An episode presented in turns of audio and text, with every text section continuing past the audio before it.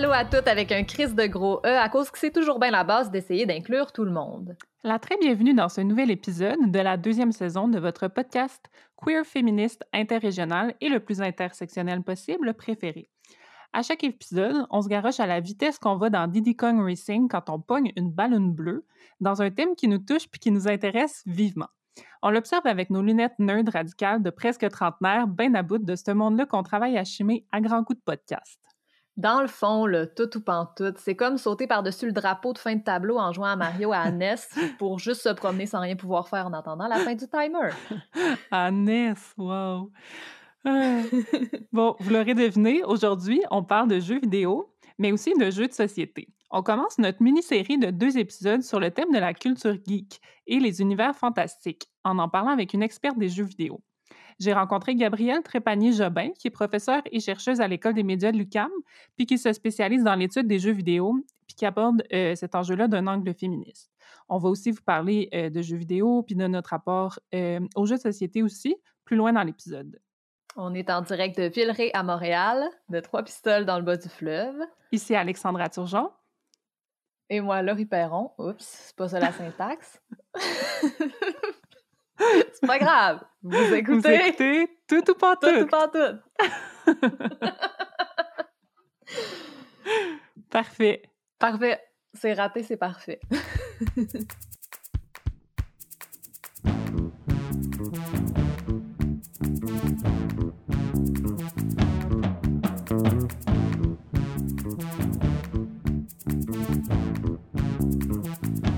à toutes avec un crise de gros E. Saviez-vous que vous pouvez vous abonner au Patreon de Toute Pantoute, en plus de vous sentir vraiment cool parce que vous avez aidé un projet médiatique indépendant féministe mené par des femmes puis des personnes non binaires. Déjà, c'est pas pire. En plus, vous allez avoir accès à des suppléments nos entrevues complètes avec les invités, des surprises secrètes envoyées direct chez vous par la malle, puis, une fois par mois, un stream en direct avec nous autres. Tous les détails au patreon.com slash toutoupantoute.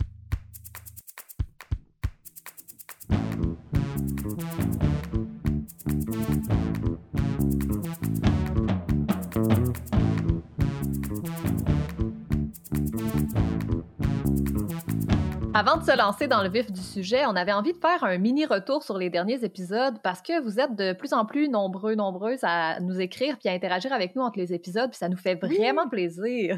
Oui, vraiment. Ben, suite aux, derniers épisodes qui étaient sur l'entrepreneuriat, vous avez été plusieurs à reach out pour nous dire comment vous autres aussi vous trouvez ça tough de, de conjuguer vos valeurs avec le système dans lequel on vit. Ouais, puis euh, beaucoup aussi euh, nous ont écrit pour nous dire que vous avez, des personnes qui sont travailleurs autonomes ou qui pourraient euh, s'identifier au terme d'entrepreneur, mais que vous vous identifiez pas justement au terme d'entrepreneur, puis on trouve que ça en dit long, puis que peut-être que justement toute l'image autour de l'entrepreneuriat, elle, nous convient plus ou moins quand on a des valeurs un peu féministes, critiques, puis anticapitalistes. On a trouvé ça full intéressant. Oui, vraiment. Puis vous avez aussi soulevé des angles morts dont on n'a pas parlé. mmh les organisations en coop de travail, entre autres. C'est vrai que c'est un volet qu'on n'a pas abordé puis qui est ben, dans lequel même on gravite, mais on n'en a pas parlé. Euh, l'impact du volet entrepreneurial sur notre rapport à la création artistique, étonnamment, c'est pas mal d'habitude le genre d'affaires dont je parle, je n'ai pas parlé non plus. Euh, on n'a pas parlé de, l'arrivée d'OnlyFans comme modèle entrepreneurial, même en parlant du travail du sexe. Fait en tout cas, il y, a beaucoup d'angles morts dont on n'a pas parlé, puis il faudrait au moins un autre épisode pour en parler. Mais on vous remercie de vos partages parce que le but du podcast, à base, c'est de lancer ou d'enrichir des réflexions puis des discussions. Mais on a envie de les avoir aussi, nous autres, ces discussions-là, pas de vous laisser avec nos idées sans connaître les vôtres. On aime ça, jaser avec vous. Merci. Oui, c'est vraiment trippant que, que ben aussi qu'on on, sent qu'on vous accompagne dans vos réflexions, puis c'est vraiment fucking seul but. Mais je veux juste dire que euh, dans l'entrevue que j'ai eue avec Chloé Landreville, si vous n'avez pas écouté cet épisode-là, Chloé parle beaucoup de, de l'effet de l'entrepreneuriat puis de la charge euh, comme des affaires administratives puis du marketing sur sa création. Fait que si c'est quelque chose qui vous intéresse, je vous invite à aller écouter cet épisode-là, qui est notre épisode bonus entre les deux épisodes sur l'entrepreneuriat. Mmh. Euh, ouais, puis aussi c'est ça, je voulais juste rajouter aussi que, tu sais, on dit bien des affaires, puis on, on sonne comme si on, Nous, on était tout le temps comme cohérent, cohérente avec nos valeurs puis les actions qu'on fait, mais comme on se pose des questions, on complexifie toutes les affaires dont on parle, puis, puis on n'a pas tout le temps les réponses, mais comme c'est ça aussi, comme e, e, exister dans un monde qui est pas parfait en étant des personnes pas parfaites. Fait que c'est ça, on n'est pas meilleur que personne. Jasez avec nous, prenez-nous pas comme idole, on n'est pas des vrais role models. Non, non, vraiment pas. Mais en tout cas, on essaye de. On fait d'avoir le plus de bon sens possible. En tout cas, merci pour tout ça. Vous êtes vraiment hot. Puis euh, continuez de nous écrire. On va sauter dans le vif du sujet de l'épisode d'aujourd'hui. Euh, donc, euh, je vais vous présenter l'invité que j'ai, que j'ai, avec laquelle j'ai eu la chance de, de, parler au sujet des jeux vidéo. Je ne sais pas si vous êtes comme moi, mais personnellement, j'ai une petite frustration face aux jeux vidéo, puis face aux jeux de société également, dont on va parler un petit peu plus tard. J'ai une frustration parce que j'ai l'impression que c'est tellement des terreaux fertiles pour imaginer comme des mondes différents avec des personnes qui ont des pouvoirs magiques ou qui peuvent parler aux animaux puis respirer en dessous de l'eau, mettons, puis que ça peut vraiment mmh. ouvrir des portes à des mondes imaginaires avec tellement moins de défauts que le nôtre, mais c'est pas ça que j'observe. Puis, euh, qu'est-ce que j'observe en fait dans les jeux vidéo en particulier, mais aussi dans les jeux de société, puis dans la science-fiction, dont on va parler d'ailleurs la semaine prochaine, euh, c'est le, maintien de dynamiques sexistes, de dynamiques racistes, capacitistes, etc., qui existent dans la vraie vie, puis même, j'ai l'impression, des fois, une amplification de ces oppressions-là, euh, que, c'est pire finalement dans, les, les représentations qui sont dans, ces types de médias-là. Je sais qu'il y a de plus en plus d'initiatives féministes puis queer euh, dans le monde des jeux vidéo, etc. Euh, mais j'ai comme l'impression que le milieu a de la misère à se faire inclusif puis à arrêter de véhiculer des mots stéréotypes qui font pas de bien à personne. Bref, comme j'ai la maladie de la recherche, puis que je veux tout le temps savoir si mes intuitions sont vraies ou si j'exagère, j'ai décidé de parler à une experte. donc, j'ai, parlé avec Gabrielle Trépanier-Jobin, qui est chercheuse en études de jeux vidéo à l'École des médias de l'UQAM, puis qui étudie euh, les représentations genrées dans les jeux vidéo, l'identité de genre des joueurs-joueuses, puis de leurs avatars, et euh, les parodie vidéoludique aussi, ainsi que les dynamiques de genre dans l'industrie du jeu vidéo, donc dans euh, les personnes qui travaillent dans ce milieu-là. Bref, c'était vraiment l'invité tout indiqué pour aborder les jeux vidéo avec un regard féministe. Je vous présente notre discussion de là, puis partez pas. Laurie aussi s'est transformée en grande scientifique et elle nous présente de l'autre côté de l'entrevue sa grande recension des représentations genrées des personnages dans les jeux de société aussi qu'elle possède chez eux. Alors, je vous présente mon entrevue tout de suite.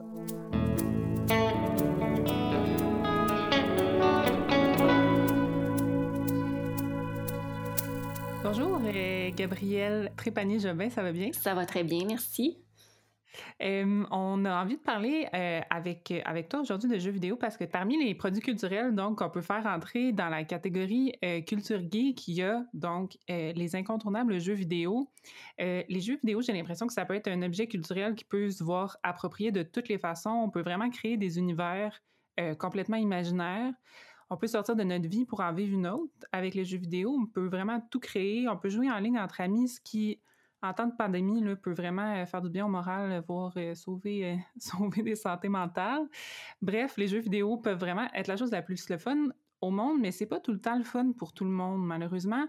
Même s'il y a des créations originales et innovantes qui nous amènent hors des sentiers battus, l'industrie des jeux vidéo euh, a de la difficulté à sortir un peu des stéréotypes sexistes, racistes, capacitistes et j'en passe.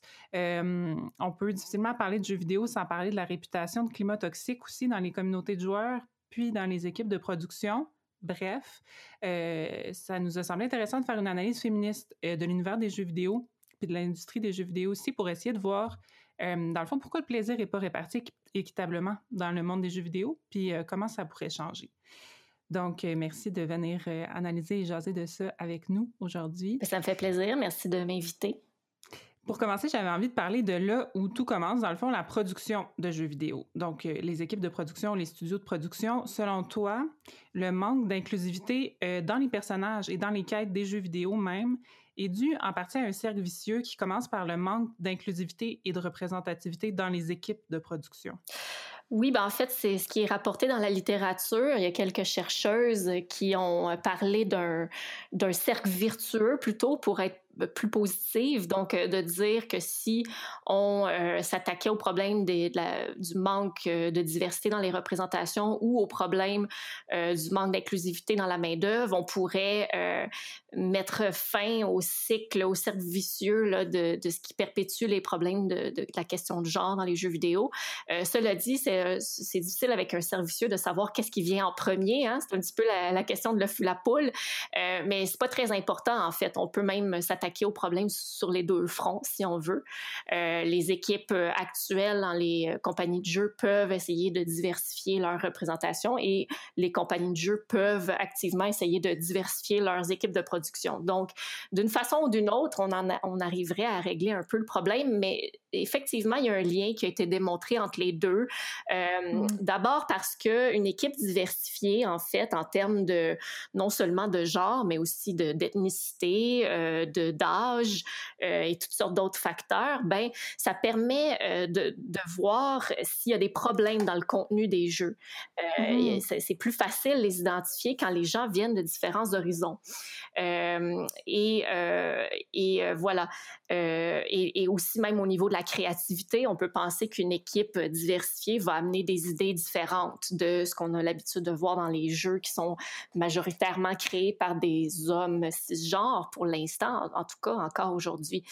Euh, donc ça, c'est l'idée de diversifier les équipes de production pour en arriver à diversifier les contenus des, jeux. Maintenant, euh, Adrienne Shaw, qui est une, euh, une chercheuse qui s'est beaucoup intéressée à la question euh, des personnes marginalisées dans la culture vidéoludique, ben nous rappelle bien qu'il faut faire attention de pas non plus faire porter la responsabilité de diversifier les représentations des jeux vidéo seulement sur les épaules des femmes et des personnes marginalisées qui travaillent dans l'industrie. ces personnes-là ont, ont déjà beaucoup à faire pour arriver à s'intégrer dans un monde d'hommes, à faire leur place dans un boys club. Donc, on va pas leur rajouter cette pression-là, en plus de dire, ben, c'est votre rôle parce que vous êtes euh, des euh, minorités de, de, diversifier les contenus. Donc, il faut faire attention aussi et vraiment passer le message que c'est à tout le monde dans les compagnies de jeux de prendre cette responsabilité-là, euh, qui est de diversifier les, euh, les, histoires, les personnages, les corps des avatars, etc. Et ce qu'elle dit aussi, Adrienne Shaw, c'est très intéressant, c'est que euh, même si certains pourraient penser que ça va à l'encontre des impératifs économiques des compagnies de jeux, ben c'est pas nécessairement le cas. Elle, elle a fait une petite mm-hmm. enquête pour voir euh, si les, les, joueurs arrêteraient de jouer à des jeux ou en tout cas si ça leur déplairait que soit intégré des personnages de la communauté LGBTQ dans les jeux. Et, euh, et c'était pas le cas. Les, les, joueurs, en fait, ça les laissait un peu indifférents qu'il y en ait ou pas. Donc, elle a dit, ben si ça dérange personne, pourquoi pas en inclure? Comme ça euh, Tout le monde euh, se sentirait, sentirait son identité de genre validée auprès des, aux, yeux de la société. Tout le monde sentirait son identité de genre valide, euh, norma normalisée. donc voilà, les compagnies auraient rien à perdre de, de, de, diversifier les, les, les, histoires, les corps, etc. Au contraire, ils auraient tout à gagner parce que ça leur permettrait d'innover. Euh, ça leur permettrait de, de, de créer des, des, des, histoires complètement différentes, même d'innover sur le plan de la jouabilité. On peut penser, par exemple, un héros handicapé dans, en chaise roulante n'aurait euh, pas nécessairement les mêmes obstacles que ceux qu'on rencontre habituellement. Ça, ça les forcerait à donc euh, revoir l'environnement du jeu, comment c'est conçu, à revoir les ben actions qui peuvent être par le personnage. Donc, l'idée, c'est que d'intégrer des, des, personnages plus divers, ben, ça permettrait de d'agrémenter même le plaisir en créant des jeux qui sortent des sentiers battus et qui nous proposent d'autres formes d'expérience. Euh, aller, aller dans plus d'imagination puis dans moins tout le temps les mêmes stéréotypes euh, répétés aussi. Voilà. Et, et, certaines compagnies, je dois dire, se sont risquées à le faire, mais ils se sont fait critiquer des fois mm-hmm. aussi. Euh, il, faut, il faut penser que l'industrie du jeu, c'est une grosse machine, ça bouge lentement. Hein? Et il euh, faut mm. être patient, il faut pas penser que tout va, va, être parfait du jour au lendemain non plus. Euh, et, mais c'est bien quand même de faire des pressions sur les développeurs euh, pour leur dire, ben, on veut plus de diversité, on veut des personnages différents. Euh, donc, c'est bien de faire valoir ce point de vue-là. Mais aussi, moi, j'aime ça comme chercheuse souligner les bons coups des compagnies de jeux, même si c'est rarement parfait. Il y a, certains jeux, et je pense que tu voulais en reparler, qui vont inclure des personnages qui sortent des sentiers battus ou du moins donner des options supplémentaires aux joueurs justement, parlons-en plus en détail du produit des jeux vidéo en tant que tel. Quand on regarde les, stéréotypes de genre ou les stéréotypes culturels dans les personnages, dans les quêtes, etc., selon toi, il y a une amélioration depuis les dernières années dans les jeux en tant que tel? Oui, ben c'est sûr que les gens qui regardent ce qui s'est fait ces cinq dernières années trouvent peut-être que ça bouge pas assez vite, mais comme chercheuse dans, dans les en jeux vidéo, ben moi j'observe les jeux depuis leur création, les années 60, et puis on a quand même fait beaucoup de chemin.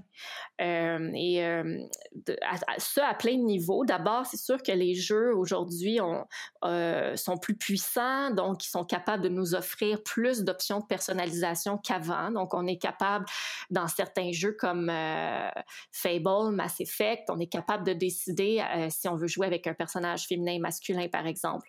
On est capable aussi euh, de vivre dans le jeu des romances homosexuelles si on fait des choix sur le plan de l'histoire qui nous mènent vers ça. et ça, ça veut dire que c'est pas tout le monde qui va expérimenter des, des romances homosexuelles dans ces jeux-là. Ça mmh. dépend vraiment des choix qu'on fait. Donc, en fait, ça peut plaire à tout le monde, cette, cette recette-là, je pense parce que les, gens qui veulent avoir une expérience conventionnelle, euh, hétérosexuelle peuvent, et les gens qui veulent avoir un autre type d'expérience peuvent aussi. Donc, l'idée de maximiser les possibilités, c'est possible aujourd'hui avec la technologie. Puis, c'est ça, des jeux comme Fable, Mass Effect l'ont fait. Euh, ils ont été critiqués, bien sûr, euh, parce que c'était pas parfait. Dans le cas de Fable, on pouvait romancer tout le monde. le, premier Fable, Fable, on pouvait, euh, euh, tous les personnages non-joueurs pouvaient avoir des relations homosexuelles, alors qu'on sait que dans la vie hors jeu, ça ne ça, se passe pas comme ça. Et mm. euh, bon, dans Mass Effect, on se plaignait aussi que, par exemple, l'avatar féminin avait plus d'options de romance homosexuelle que l'avatar masculin. Bon, des, des, des, des, petites critiques comme ça, mais mais il faut quand même souligner que la possibilité d'avoir des romances homosexuelles, c'est quand même un énorme progrès si on compare à ce qu'il euh, ce qui était il y a 10 ans. Euh, Animal Crossing est un autre exemple euh, où mm-hmm. euh, un jeu très populaire ces temps-ci, ben, les, développeurs n'ont pas vu l'utilité de demander aux gens de choisir un genre homme-femme parce que ça n'a aucun impact sur la jouabilité. Donc, les, les, gens peuvent se créer les personnages qu'ils veulent avec le choix de coiffure qu'ils veulent, le choix de vêtements qu'ils veulent. Ils n'ont pas besoin de préciser de quel genre et à quel genre ils s'identifient. Et ça, je trouve ça intéressant parce que il y a quelques années dans des jeux comme The Sims Social. Euh, mm-hmm. euh, on, devait choisir notre genre et le genre qu'on choisissait venait limiter euh, les possibilités de, coiffure et de vêtements qu'on avait. Ah ouais, hein? ouais, mm-hmm. carrément. Donc, on, on, le voit que les compagnies euh, ont entendu les critiques puis ont mis en place certains éléments de design qui permettent une plus grande flexibilité. Et encore une fois, je reviens un peu sur l'idée que finalement, ça nuit à personne. Tous les joueurs peuvent y tirer leur compte de ce genre de formule-là où finalement, euh, tout, nous est accessible et c'est à nous de décider quelle expérience on veut avoir. Euh, donc, c'est intéressant. Maintenant, c'est sûr qu'il y a des jeux qui sont euh, plus narratifs, là, où on va imposer un personnage, un héros ou une héroïne et une histoire. Et c'est correct que euh, certains jeux demeurent euh, avec des hommes héros et une histoire un peu plus conventionnelle. moi, je suis de celles et ceux qui pensent que euh, on n'a pas besoin de demander à tous les jeux d'avoir des personnages issus de la communauté euh, LGBTQI+, ou euh, de, de, vraiment faire en sorte que tous les jeux soient euh, diversifiée, mais je pense que de façon générale, l'offre vidéoludique, elle devrait être diversifiée, devrait en avoir pour tout le monde. Et puis les jeux qui peuvent, les jeux qui sont pas narratifs, donc qui nous imposent pas un personnage, une histoire, ben là, ils peuvent donner plus d'options aux joueurs. Donc euh, l'idée, c'est vraiment que tout le monde, au final, euh, peu importe son identité de genre, se sente apprécié dans la société, sente que son identité de genre a une place dans la société, donc que, que son identité de genre est visible soit visible dans les médias, incluant les jeux vidéo finalement. Oui. Y a-t-il un, espèce de de mécanisme qui fait que vu qu'il y a moins de jeux euh, qui, euh, qui incluent des, des, personnages, des quêtes, euh, par exemple, avec des enjeux LGBTQ, que quand il y en a, les critiques de la communauté sont plus sévères à leur endroit? Bien, il y a plusieurs discours qui s'opposent, des discours féministes militantes ou des chercheurs qui vont vraiment pointer du doigt toutes les petites erreurs que font les compagnies et, et dire qu'est-ce que les compagnies peuvent faire de plus. Et c'est correct, je pense que c'est notre rôle de le faire. Mm-hmm. euh, et, de le faire avec délicatesse parce qu'on voudrait pas non plus euh, que les compagnies de jeux se disent ah ben je j'inclurai pas de personnages euh, de, de, de, communautés marginalisées parce que on va me dire que, que je l'ai mal fait. On veut pas que, parce que c'est jamais correct. C'est ça. moi je, je, je, je, trouve que ça serait pas souhaitable, mais on peut encourager mm-hmm. les compagnies à, à, embaucher des consultants par exemple, des consultantes pour les aider justement à mieux intégrer ces personnages-là puis à faire en sorte que ces personnages-là soient pas clichés euh, parce que c'est ça le risque, en fait, c'est que si des équipes non diversifiées d'hommes blancs hétérosexuels se mettent à créer des personnages issus de communautés marginalisées, ben, on risque d'avoir des personnages peut-être stéréotypés ou en tout cas qui ne représentent pas vraiment ce que c'est communautés-là vivent. Alors, pourquoi pas faire venir des consultants? Les compagnies ont des budgets pour ça. Alors, moi, c'est un petit peu ça que je vois. Euh, puis, il y a le, mouvement inverse aussi dans les discours. Il y a des, je dirais, une minorité de joueurs, mais très vocales, qui vont euh, être très irrités de toutes ces critiques féministes-là. Et euh, de voir que les jeux changent, de voir que les jeux essaient de plaire un plus large éventail de gens, ils sont un peu apeurés de ça parce qu'ils se disent ah ben là euh, j'aurais pu il y aurait plus de jeux qui va me plaire, euh, j'aurais plus de fun, euh, les jeux vont tous être faits pour des gens de la communauté LGBTQI+, puis moi j'aurais plus rien. Bon, moi je trouve que ceux qui rentrent dans un discours comme ça sont alarmistes pour rien. Je pense que c'est mm-hmm. c'est un faux problème au sens où il va toujours y avoir des jeux pour pour ces personnes-là qui veulent vivre une expérience euh, conventionnelle. Euh, puis comme je disais tout à l'heure, la, plupart des jeux vont vers le mouvement de, de de donner des options de personnalisation. Donc, euh, au fond, ça enlève quoi là, de, que de laisser d'autres joueurs avoir une expérience différente de la sienne? donc, voilà, moi, je pense qu'ils s'inquiètent un petit peu pour rien, mais c'est leur identité, eux, qui est en jeu, leur identité ben qui s'est construite autour de, d'un objet jeu qui, change beaucoup, qui, change beaucoup depuis les dernières années, et ça les fait réagir. Donc, bon, moi, j'essaie toujours un petit peu de comprendre objectivement pourquoi les uns les autres réagissent. Euh, et, et, je pense que c'est c'est que leur identité de, gamer est en jeu dans toute cette histoire-là. Ben oui, c'est vrai parce qu'il y a beaucoup de, de on bifurque un peu mais il y a beaucoup d'hommes cis qui, que leur identité dans le fond ils se sont construits dans des dynamiques de jeux vidéo, puis avec leurs amis, puis euh, dans, dans ça faisait partie vraiment de leur vie sociale, de leur, je sais pas, de leurs activités favorites, etc.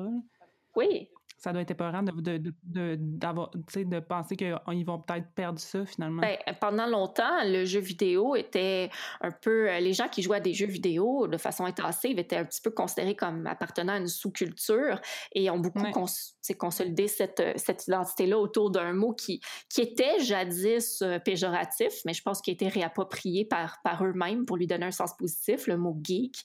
Donc, il y a cette identité geek-là euh, qui, qui était un peu comme le mot queer Hein, un, mot qui a été... Ben euh, une insulte. Oui, mm. qui a été une insulte jadis et que finalement, la, communauté geek s'est finalement réappropriée puis en donné un sens positif. Mais, euh, mais c'est ça, donc cette identité-là, est-ce qu'elle est mise à mal par le fait que les jeux maintenant s'adressent à plus de monde? Et, par le fait que maintenant, on, sait, les femmes euh, comptent pour la moitié de la population de joueurs. Donc, c'est plus aussi niche qu'avant. Et eux, ils ah doivent. Ah la moitié, la moitié de la population de joueurs-joueuses, c'est des femmes aussi? Oui, selon les dernières statistiques, effectivement. Ils jouent pas nécessairement au même type de jeu. Euh, il y a certains jeux qui attirent plus les hommes que les femmes, mais si on regarde qui s'identifie comme joueur ou en tout cas qui rentre dans les critères de ce qu'on dit joueur, donc ça prend une pratique, euh, je ne sais pas exactement le, nombre d'heures semaine euh, selon les dernières statistiques, mais, mais cela dit, eux, ils considèrent que 50% de la population joue et que parmi ces 50 %-là, on a à peu près, je te dirais, c'est peut-être 49, 51 euh, de femmes. Donc, euh, c'est sûr que ça a beaucoup changé depuis les années 90 où si on était une femme qui jouait à des jeux vidéo, on était quasiment un extraterrestre. Alors, ça redéfinit beaucoup de choses et ça redéfinit des choses pour ces personnes-là aussi qui s'étaient beaucoup construit leur identité autour de ce, passe-temps-là qui, était quelque chose propre à, propre à eux finalement. Ben oui, c'est clair.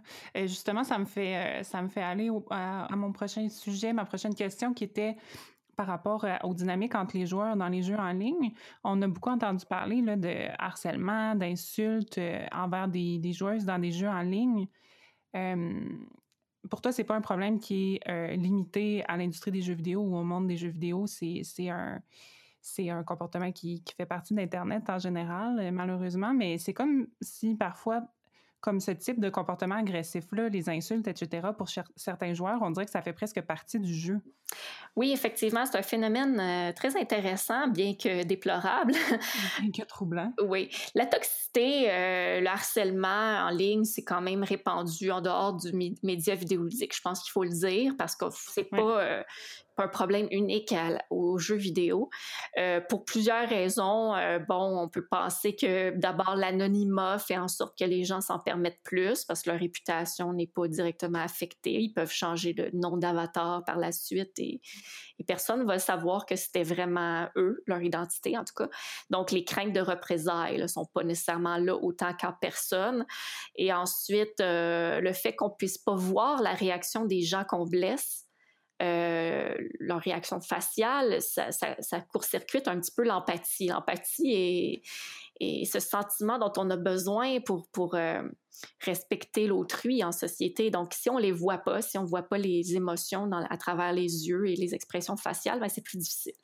C'est des explications parmi d'autres, mais je pense que euh, dans la culture vidéoludique, euh, il y a effectivement des, des, joueurs qui vont dire ben moi euh, j'ai été méchant mais ça, ça, fait partie de mon personnage c'est mon personnage mmh. est un méchant alors je peux me permettre d'insulter tout le monde euh, donc on va faire un amalgame entre un comportement qui est des attaques personnelles envers les, les gens derrière l'écran les joueurs euh, mais on va prétendre que ça fait partie du jeu parce que c'est du role play en fait donc il y a ça il y a aussi d'autres qui pensent que le griefing, c'est une forme de jeu. Donc, euh, tricher, mentir, euh, aller écœurer tout le monde, ça fait partie du jeu. Dans certains jeux mm. même, c'est quasiment normalisé. Alors, euh, effectivement, ça, c'est un phénomène qui est quand même propre aux jeux vidéo. Puis, je, pense qu'il y a beaucoup de compagnies qui considèrent en ce moment que c'est un problème auquel il faut s'attaquer parce que il y a plusieurs joueurs qui vont arrêter de jouer à cause de ça à un jeu. Ben oui. Il y a une responsabilité là-dedans. Les, compagnies de jeux, ils peuvent probablement mettre des choses en place pour que ça, Il y a toutes sortes de choses qu'ils peuvent faire. Euh, ils peuvent utiliser de l'intelligence artificielle pour détecter des comportements déviants ou des discours euh, insultants, etc., euh, flaguer certaines, certains mots. ils peuvent aussi avoir un système de dénonciation par les pairs. ils peuvent aussi clairement énoncer leur politique sur leur site web. Euh, au début du jeu, on ne tolérera pas tel tel type de comportement. Donc oui, ils ont leur euh, leur part de responsabilité là-dedans. Il y a des designs de jeux aussi qui sont plus propices à créer des climats toxiques. Euh, euh, et, voilà, mais je pense qu'il y a aussi de la sensibilisation à faire, euh, non seulement auprès des joueurs, mais de toute la jeune génération qui est, qui est née avec l'Internet. Il faut que les parents, les éducateurs leur fassent bien comprendre que quand on fait de la, quand on est méchant, quand on a des comportements, euh, des inconduites en ligne, mais ça a des conséquences bel et bien réelles et euh, les éduquer à une espèce de code de conduite en ligne, je pense que c'est quelque chose qu'on essaie de faire en ce moment un peu partout. Mmh. Euh, et j'ai hâte de voir si, ça va fonctionner dans les prochaines, la prochaine génération, disons. Là. Mais s'il va y avoir une amélioration de ce côté-là. C'est ça, il y a de la sensibilisation à faire. Oui, définitivement. Bien, merci beaucoup, Gabrielle euh, Trépanier-Jobel. C'était vraiment, vraiment intéressant. On aurait pu continuer d'en parler pendant, pendant des heures, mais ça nous donne un tour d'horizon assez... Euh, il y a de l'espoir quand même, mais il y a encore beaucoup de choses à travailler. Exactement. Merci. Merci.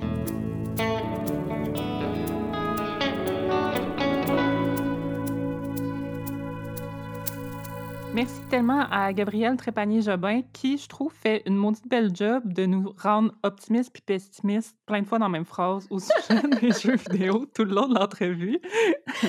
J'ai vraiment trouvé notre discussion fascinante. Merci, Gabrielle. Laurie, je suis curieuse de savoir qu'est-ce que t'en as pensé. Ben, j'ai trouvé ça euh, ultra pertinent. Comme toi, j'ai beaucoup aimé me faire rendre optimiste et pessimiste comme ça.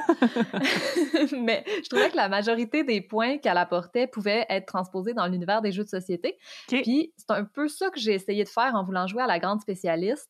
Yes. Euh, parce que je suis une fan incontestée de jeux de société. Tu sais, je tripe autant sur le Scrabble de Romy les cartes que sur XCOM Agricola puis Terraforming Mars pour les connaisseuses.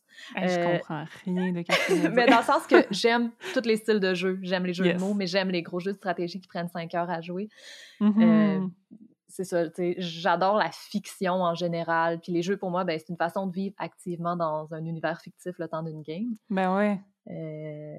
c'est ça. Je suis vraiment trop passionnée par le sujet. J'ai fait trop d'heures de recherche pour le temps que j'avais dans les dernières semaines. J'ai même pas écouté Shameless, qui est ma série préférée de la semaine. fait que. Euh... est tombé dans un rabbit hole. Oui, oh, c'est un danger. C'est Alex qui m'influence avec euh, ses aptitudes de recherchiste. la passion. OK, on t'écoute. j'ai essayé de parler vraiment vite parce que c'est impossible que je vous transmette euh, toutes les informations malades que j'ai découvertes, mais je vais faire mon best. Euh, donc, Gabrielle abordait la question des avatars, puis j'ai décidé de me pencher là-dessus en m'amusant à faire le tour des jeux de ma propre collection pour voir lesquels atteignaient une certaine parité au niveau des personnages, puis comment le genre était mmh. mis en lien avec le rôle des personnages. Ouais. Euh, on s'entend que c'est pas une étude exhaustive, mais j'ai quand même comme plus d'une cinquantaine de jeux, fait que c'est pas si pire. Tout de même, bon euh, échantillon. fait que j'ai comme constaté différentes approches que je vais essayer de résumer sans vous emmerder. Euh, la première approche, c'est les jeux où la personne qui joue est le personnage, fait qu'il n'y a pas d'intermédiaire fictif comme dans plusieurs jeux classiques, là, justement les jeux de mots, les quiz, les dés. Ouais, ouais, ouais. T'es pas un personnage. Ouais. C'est ça. Mais aussi dans certains jeux plus complexes où il y a quand même un bon potentiel immersif, mais même si pour moi, c'est pas le plus élevé parce que tu te détaches pas de ton identité pour jouer. Mais il y a quand même de ces jeux-là aussi euh, où le personnage est le joueur, carrément, ou, le, ou la joueuse ou la joueuse.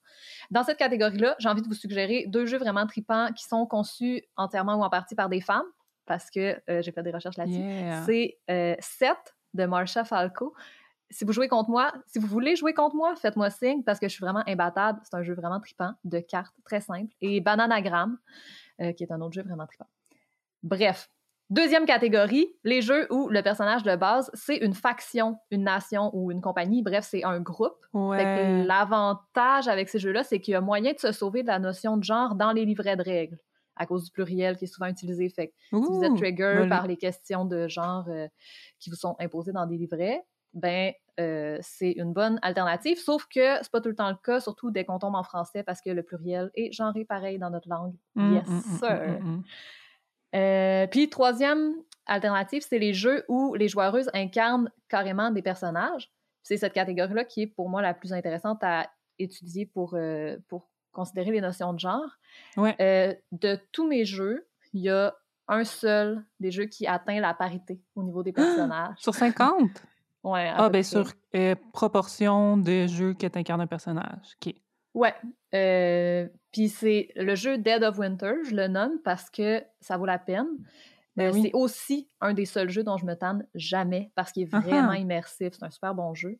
Dans la première version du jeu, sur 22 personnages, il y a 9 personnages féminins, 7 masculins, 4 qui sont non-genrés. Euh, fait que c'est vraiment bien. Mais quand même, notez que je considère comme non-genré un personnage dont le nom de métier est applicable à tous les genres, parce que je peux pas. Moi, je considère qu'on peut mmh. pas se fier sur l'habillement, l'apparence physique ou le prénom de quelqu'un. Mais bon, euh, dans la plupart des études, je pense que oui, ce sont des facteurs suffisamment déterminants. Qui est probablement que les personnes qui ont conçu le jeu considèrent ce personnage-là pas comme étant non-genré. Probablement pas, sauf le chien et le singe, qui me semblent quand même non-genrés. Euh, mais encore là. Mais même si, mettons, j'essaie de les pitcher dans les grandes catégories, on reste quand même dans la parité. Fait que Dead of Winter, je vous le rappelle, un excellent jeu. Bravo, Dead of Winter. Moi, euh, il y a d'autres jeux que j'ai croisés qui ont des drôles de notions, genre des drôles de gestion du genre comme euh, Dark Domains, qui est un jeu que j'aime beaucoup, qui est un des seuls de ma collection euh, qui est désigné par une femme dans cette catégorie de jeux-là. Uh-huh. mais bon, ils ont genré les personnages avec le symbole masculin-féminin, avec la petite flèche puis la petite croix, mais complètement inutilement, parce que ça n'a aucun apport au jeu. Mais au moins, c'est paritaire, fait que c'est égal. Euh, mais c'est ça qui est fucké. Je comprends pas pourquoi, quand c'est pas nécessaire, ils le font pareil. Comme... Ouais. À quoi bon? C'est ça qui je sais pas. Mmh. Puis si on décide mmh. d'aller genrer masculin et féminin, on pourrait-tu mettre au moins un genre neutre dans la gang tant qu'à le ouais, c'est ça. C'est ça. Dans les jeux vidéo, c'est la même affaire. souvent, ça sert pas, en toute l'histoire. Puis c'est comme. Ouais. C'est étonnant. Mmh. C'est complètement inutile. Genre, tu sais, comme j'ai recensé beaucoup trop de jeux, là, je vous les dirai pas toutes, mais tu sais, War of Mine, c'est quand même pénible. Genre, la prouesse, il y a, deux, deux euh, caractérisations des personnages, soit la prouesse et l'empathie. Tous les personnages masculins ont énormément de prouesse, tous les personnages féminins ont l'empathie. Ben oui à part le footballeur, qui est très empathique. Une chance qu'il est là. Hmm. Euh, puis tu sais, comme ils ont, ils ont mis des personnages féminins dans les personnages de base, mais après, il y a une autre catégorie de personnages, c'est les visiteurs. Ceux-là sont tous masculins, ils ont juste oublié de s'embadrer.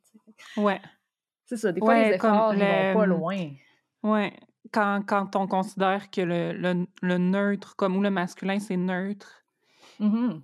si, si, si c'est pas important, on va pas faire des personnages neutres, on va faire des personnages masculins, puis blancs. Oui, évidemment. Euh, ouais. Non, euh, en n'ayant pas de handicap, tu sais, tout ça. Le, le, neutre est un homme blanc cis. Hum, hum, hum. Exact. Fait que c'est plate. Euh, fait que c'est ça. En, en, termes de représentation puis de visibilité, ben, mon armoire personnelle à moi, elle montre que c'est vraiment pas gagné. Mais, petit input parental, j'ai l'air d'avoir été une petite coche plus sélective où, ou soit c'est moi ou une attention plus grande est portée à la parité dans les jeux pour enfants. Mais mes kids, qui sont encore jeunes, l'aîné a, trois ans et demi, ben, ils ont uniquement des jeux de société présentant une bonne diversité, puis qui ne mentionnent pas directement l'identité de genre des personnages, puis qu'il y a de la diversité raciale aussi. Est-ce que c'est des jeux comme plus récents, qui ont été créés plus récemment ou pas nécessairement? Oui, en général, oui. Parce que les vieux, mettons, je pense aux vieux Guess Who, c'est pas nécessairement incroyable non plus. Non, c'est fucking genré, Guess Who, là. Ouais. Ouais. Ah, mais c'est le fun, ce jeu-là. C'est vraiment le fun. Mais il y a une initiative. Ah, je vais essayer de le retrouver pour le mettre dans les notes de l'épisode. Il y a un beau Guess Who qui a été fait récemment avec euh, cool. plus d'inclusivité. Ouais. ça, c'est mon topo sur ce qu'il y a chez nous. Merci pour cette, euh, cette grande recension scientifiquement, je pense que c'est quand même un bon échantillon. Là. En tout cas, on ne peut pas généraliser à tous les jeux de société. C'est ça qu'il faut dire, mettons, dans les, à la fin de ton article scientifique, dans les limites. oui, c'est ça. Mais après, vous allez voir, je vais vous citer plein d'études tantôt qui ont l'air à vraiment corroborer mes dires. Fait que tout va bien. Ouh, j'ai hâte. OK. j'ai le goût d'apporter mon, mon, grain de, mon grain de sel par rapport à la représentation, vu que tu parlais de ça, parce que euh, pour moi, euh, pour moi, les médias, c'est autant une façon, mettons, de, de, décrire le réel que de le créer. Tu sais, je pense que euh, non, seulement les médias vont, vont partir d'une réalité qui existe déjà puis juste la, décrire carrément, mais on va, on va tout le temps s'inspirer des médias pour, pour, euh, pour réfléchir ou pour euh, comme imiter un peu qu'est-ce qu'on considère comme normal pour tel tel euh, mettons, mettons, je suis une, je suis une ado, puis je regarde, euh, puis je m'identifie comme femme, je regarde des, des séries de, de, femmes adultes, ben je me dis, ah, c'est ça être une femme, etc. Fait, fait pour moi, la représentation, c'est pas juste important pour se sentir. Gabriel, euh, dans, dans l'entrevue, parlait beaucoup de se sentir légitimé, ce qui est énormément important en voyant des personnes qui nous ressemblent dans des productions médiatiques, mais aussi, sais, ça, ça, a un effet de, de, de cercle, puis de de, de, de, reproduction après des stéréotypes. Si on, si on voit quelque chose qui est stéréotypé, bien, on va peut-être avoir tendance à le reproduire dans, dans la réalité. Euh, je vais dire des choses concrètes par rapport à ça. je vais sortir du théorique parce que, euh, mettons, dans les jeux vidéo, mais dans les jeux de société aussi, il y a beaucoup de, de tropes, donc de, personnages qui sont comme euh, stéréotypés qu'on retrouve tout le temps. Euh, Gabrielle Trépanier-Jobin a écrit un article avec euh, une autre chercheuse qui s'appelle Maude Bonenfant, où elle euh, liait des théories féministes à plusieurs des tropes dans les jeux vidéo. C'est super intéressant, je vais le mettre dans les notes de l'épisode. par exemple, un super, super connu, La demoiselle en détresse. C'est là dans tous les jeux vidéo, dans la plupart des jeux vidéo. Exemple, Peach dans Mario Bros. même, dans, la fiction aussi, souvent, il y a comme une, femme trophée. Elle, elle, lit ça, là, une, une théorie de Lucie irriguer sur les, femmes comme monnaie d'échange ou comme bien de consommation. Tu sais, on ne demande pas à, la demoiselle en détresse si elle a le goût d'être sauvée. On ne lui demande pas si elle a le goût de finir avec la personne. Des fois, d'être complètement déracinée de son univers pour repartir avec le, héros à la fin. Euh, Ramona euh, Flowers dans... C'est ça, Ramona Flowers dans ce Scott Pilgrim aussi, qui est vraiment comme archétype de ce personnage-là, là, qui n'a rien demandé à personne, mais qui est comme qui est comme. c'est ça son rôle finalement dans le film, puis dans le jeu parce que c'est inspiré d'un jeu vidéo. Après ça, beaucoup de personnages féminins sont soit juste une un, mettons, une occurrence d'un personnage féminin dans un univers comme de personnage masculin. Fait que ça, c'est comme le phénomène la schtroumpfette, un peu, là, qu'il va y en avoir juste une pour dire, bon, on a fait un peu de la tokenisation. Finalement, là, bon, on a fait notre job. Euh, mais ce personnage-là va souvent être super stéréotypé euh, par rapport aux catégories d'identité qu'on y donne. puis ça, il faisait des liens avec la théorie de, Simone de Beauvoir du deuxième sexe aussi, euh, de, parce que souvent, il y a des personnages qui sont, ils appellent ça Mrs. Male, qui vont être comme juste, euh, tu sais, soit un, calque super stéréotypé féminin d'un personnage qu'on dirait neutre, mais qui est masculin, ou soit soit un personnage qui va être là en soutien, donc par exemple la mère du héros ou sa femme ou sa fille. Tu sais, son seul rôle, c'est pas d'exister en tant que personnage unique, mais c'est de, de venir euh, remplir une fonction par rapport au personnage dit neutre, mais masculin. Donc, c'est juste des exemples de, de, de, tropes et de, de, de, représentations qui peuvent être dans les jeux de société, qui peuvent être dans les jeux vidéo, puis qui sont comme importantes à souligner parce que c'est ça. Non seulement ça gosse quand on le regarde, puis ça, ça, nous tanne quand on le remarque, mais aussi ça peut, ça peut participer à, à, à forger, à forger du réel. Ah, puis là, je voulais faire un parallèle avec L'amour est dans le pré, OK? Check bien. Parce que je me demande si le trope de demoiselle en détresse qu'on voit souvent dans les jeux vidéo peut donner une espèce de vision, mettons, euh, aux personnes, mettons, aux hommes cis qui jouent à des jeux vidéo puis qui n'ont pas nécessairement d'autres personnes ont des hommes cis dans leur entourage. Puis que, les, tu sais, mettons, les femmes qui vont voir, ça va être des femmes dans des jeux vidéo ou dans des jeux de société. Puis c'est souvent soit des demoiselles en détresse ou soit euh, des, biens de consommation. Tu sais, ça peut participer à, à, créer un peu leur représentation de, de c'est quoi une femme. Euh, ou de c'est mmh quoi toute personne n'étant pas un homme cis aussi s'il y a d'autres euh, d'autres euh, identités de genre qui sont représentées, mais comme on a dit, c'est rare. Mais il n'y en a pas! c'est ça, c'est ça. Fait que, tu sais, ils se disent, ah, des femmes, c'est ça. Puis là, mon lien avec l'amour est dans le prix, c'est que là, j'y prête des intentions bien mais tu sais, Marc-Antoine, qui dit que lui, il est galant puis il est protecteur, c'est que j'ai l'impression que sa vision de c'est quoi un bon gars, c'est quelqu'un qui va te protéger puis qui va être comme poli avec toi, puis être un, peu un chevalier, c'est ça. Puis, puis moi, quand j'entends galant et protecteur, Oui, c'est drôle parce qu'il rentre ça dans ses plus grandes qualités. Oui, mais moi, j'entends contrôlant et paternalisant, puis comme, j'ai pas le goût de ça, pas tout, là, mais, mais c'est ça. Bon. je, juge, je, juge à propos de... On le sait pas, mais... mais c'est ça. j'ai l'impression que ça peut, ça, ça peut participer à, à, créer genre une représentation de c'est quoi une fille quand tu es quelqu'un qui, qui, je sais pas, peut-être qui, en, côtoie moins. Mmh. Puis l'autre chose que je voulais, parce que qu'est-ce qui est intéressant aussi dans les jeux vidéo, puis Gabrielle en parlait dans notre entrevue, c'est aussi la, la, culture geek. Mais tu sais, je disais, quand on regarde, mettons, un, un certain type de personnage, on s'identifie, puis on va peut-être aller jusqu'à comme imiter ou à se dire que c'est ça à, quoi on devrait ressembler, mais il y a beaucoup de fiction ou de médias qui sont créés pour les geeks. Mettons, je pense à, Big Bang Theory, qui est une, qui est une série, une sitcom qui a été ben, les personnages, c'est des, des, des, hommes cis qui sont des geeks, puis, puis il y a énormément de stéréotypes dans cette, dans cette série-là. Il y a des, deux autrices, Anastasia Salter puis Bridget Blodgett, qui ont écrit un livre par rapport à, à la masculinité toxique geek dans les médias. Puis c'est super intéressant parce que, parce que comme Gabrielle disait, il y a comme une espèce de... Euh, il y, a eu un espèce de personnage du geek un peu comme marginalisé qui a été, qui a été euh, beaucoup montré, puis qui, qui, est, euh, qui est de moins en moins vrai parce que finalement, les geeks, ils, peuvent avoir de plus en plus de pouvoir parce qu'ils sont dans des, mettons, dans des, des industries qui, qui, ont, qui peuvent faire beaucoup d'argent, puis, euh, puis qui, après ça, dans ces industries-là, il y a des, euh, des dynamiques d'hégémonie, puis de, de, de ne pas faire de, ben, de, non-inclusivité finalement par rapport aux femmes, puis aux autres identités de genre, puis aux personnes, mettons, non blanches, etc., qui, se, qui se maintiennent, puis qui... Fait c'est ça. Fait qu'il y a une, une, forme de masculinité qui passe un petit peu sous le radar, mais qui mérite de l'attention dans, la, dans la culture geek aussi.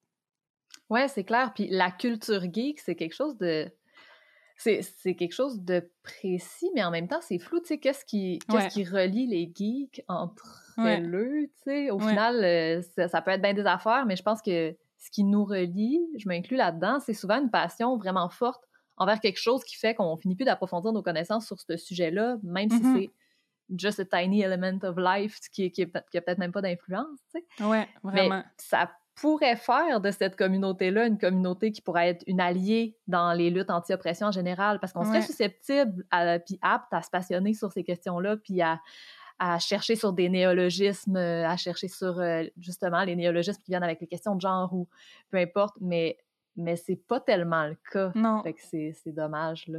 Ouais. Euh, ouais. Puis il faut noter, c'est sûr qu'avec les jeux de table, donc pas en ligne, ben, les communautés sont souvent les mêmes que les groupes d'amis. Fait que si le questionnement, il vient pas de l'intérieur du jeu, puis qu'il est pas soulevé dans le groupe d'amis, ben, on va juste continuer de virer en rond, puis... Ouais. C'est ça. la culture geek est comme... C'est, c'est large, mais au final, on dirait que c'est tout petit, puis Ouais. Je sais pas trop. Je sais pas trop ce que, ce que je dis là. Mais ça m'amène à parler de gatekeeping, par exemple, parce que ben euh, il y, a une volonté de maintenir cette communauté-là un peu fermée aussi. Puis, euh, tu sais, moi, j'ai toujours été geek de fiction, là, euh, depuis que j'ai découvert Trigger Warning, Harry Potter au primaire. j'ai tout le temps aimé ça. J'aurais dû aimer les jeux vidéo. Tu sais, j'ai tripé sur les 3-4 auxquels j'ai joué plus que 15 minutes dans ma vie. Mais même jeune, j'avais pas cette place-là. Chez ma gardienne, mes frères jouaient au Nint avec les jumeaux Pellicelli. Allô, les jumeaux. Puis euh, moi, je les regardais, mais c'était jamais mon tour. Fait que, je m'essayais à jouer, mais j'étais poche. Ben oui, c'est un classique de merde. Mais c'est ça, j'étais poche. C'est devenu une joke, le fait que j'étais poche. Fait que mon trip est devenu de créer des personnages. Fait que moi, je créais les personnages de Pro Skater puis de Amped 2, comme on appelait ça. Puis mes frères jouaient avec moi, je n'avais un qui avait des stats de merde, qui était le running gag de la famille. Puis ça a continué. Là, j'ai eu des colocs geeks, euh, mais moi, je continuais de regarder. J'aimais ça regarder parce que c'est un bon potentiel immersif. Mais j'ai jamais réussi à passer par-dessus le fait que j'étais trop poche pour jouer. Puis je sais même pas si j'aurais été poche si j'avais essayé. Peut-être que oui, peut-être que mais non. Mais sûrement pas. Ben sûrement pas, parce que dans les jeux de société, j'ai le même parcours. J'ai commencé à connaître les jeux de stratégie dans la lignée allemande ou des colons de Catan, mettons, avec des gars qui jouaient depuis vraiment longtemps, mais qui étaient une petite coche plus ouverte à prendre le temps de me donner des trucs puis de me laisser explorer les univers pour développer mes stratégies à moi. Ou juste qui étaient game de jouer avec moi, même si je n'étais pas du même niveau. Allô, Steve, c'est mort. mais aujourd'hui, on est sensiblement du même niveau, puis avec des forces et des faiblesses différentes. Puis je suis quand même rendue une, adversaire euh, non négligeable. Puis je, me, je sens que le, le gatekeeping de prime abord, sans ça, ben, je serais possiblement la plus grande menace connue du monde entier. Tout jeu Tu gagnerais tous les e-games. Je gagnerais tout. on aurait de l'argent à tout, tout, tout. C'est seulement... Tabarnak. Ouais.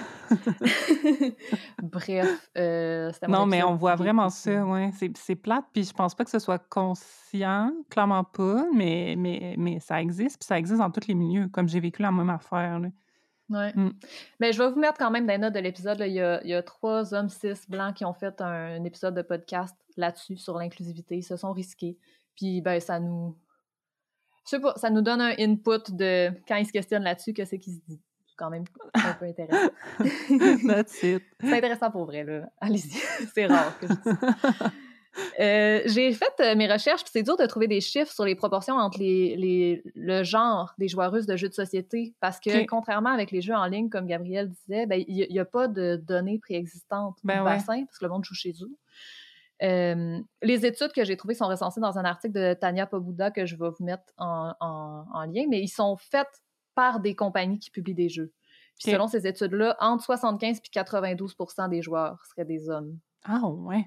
Fait entre 8 et 25 seraient des femmes. Euh, aucune des études considère les personnes non binaires. Au niveau de la conception des jeux, c'est encore pire. Euh, je vais vous mettre les liens. C'est Elizabeth Hargrave qui a, qui a fait la, la, recension, mais 93,5% d'hommes blancs, 4 d'hommes non blancs. Donc, 2,5% de femmes blanches et la catégorie des femmes non blanches n'existe pas. Ouais. Une petite amélioration quand on recense les artistes qui font le visuel des jeux. Les hommes blancs baissent à 85% les femmes non blanches apparaissent avec 2% OK, fait qu'ils ont comme des rôles dans l'équipe, mais sont, sont pas euh, au top. Non, c'est ça. Puis quand ils ont des rôles, parce qu'on reste quand même avec un 2 Mais. Euh, Mon Dieu. C'est ça. Euh, Elizabeth Hargrave, dont, dont, je viens de, que je viens de vous nommer, c'est une designer de jeux. Elle a designé le jeu Wingspan, qui est quand même un grand succès et qui est un super bon jeu.